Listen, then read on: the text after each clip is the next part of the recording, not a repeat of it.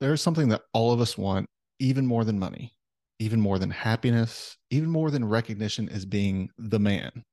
And that thing is self-confidence. In the past, I've given some tips on how to be more confident. And while that's great, it tends to make us look to others for validation of our status or worth without being very intentional about generating our own confidence within ourselves. After all, how can we be more confident if we rely on others to let us know that we are, quote, the man? By nature, that is not confidence. That is a lack of confidence, actually. It's codependence.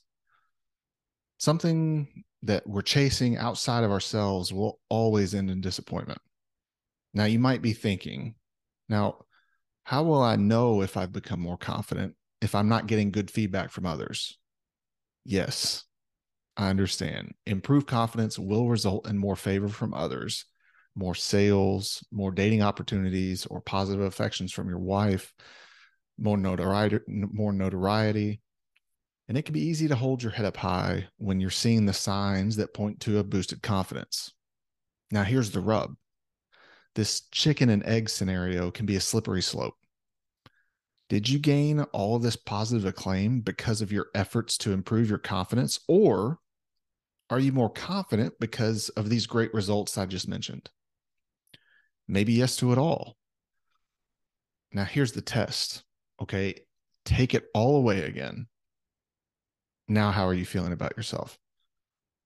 The alpha spot you've been able to establish in your market, gone, bankrupt. The gold standard marriage and family that is put on a pedestal for everyone else to admire that you've become known for, gone, divorced. That ripped body and peak health and fitness, gone, injured and laid up. Are you feeling very confident now? I know it would be a tough test to pass for sure. Here's where self-confidence really comes into play. If we lose everything tomorrow, it doesn't change our purpose or identity. When our identity is strict in its ties to our work, our marriage, our physical appearance, it can easily be lost when we, any of these things go awry. So what do we do? It's laid out pretty simply, and here it is. Okay. Our self-confidence comes from the belief in Jesus and that his word is truth. If we lack in confidence, we're going to be insecure, full of worry, full of anxiety, feeling a lot of pressure to make all the changes in our lives that we need to make in order for things to go the right direction, for us to right the ship. As we enter into a new year, I I sincerely pray that each of you men know that worry is unnecessary. That's a lesson that I'm trying to be more mindful of every day, that we need to gain the self-confidence that is given to us, that we don't have to earn. It's given to us freely. We just have to believe. Our confidence and our ability to generate our own self-confidence that is unshakable and within ourselves, regardless of our circumstances, is from Jesus and with Jesus. There is nothing, no hack or tip or set of rules to follow in checklist format that will help us meet the goal of improving our self-confidence. We just have to believe that the Lord's word is truth and to follow in that belief. And I'll leave you men with this, all right? It's the scripture from Luke twelve, verse twenty-two through thirty-one in the New International Version.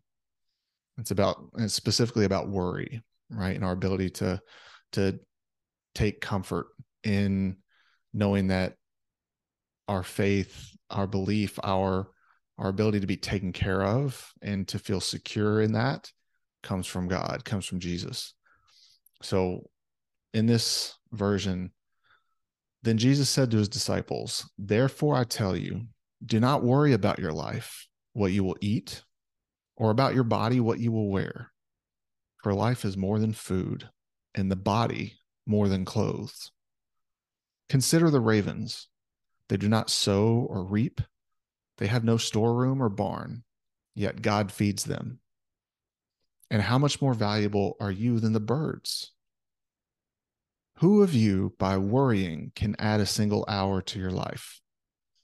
Since you cannot do this very little thing, why do you worry about the rest? Consider how the wildflowers grow.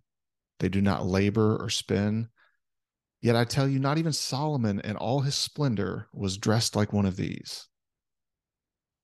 And if that is how God clothes the grass of the field, which is here today and then thrown into the fire tomorrow, how much more will he clothe you, you of little faith?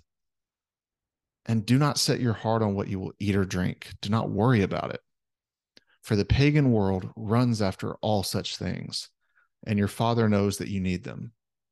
But seek his kingdom, and these things will be given to you as well.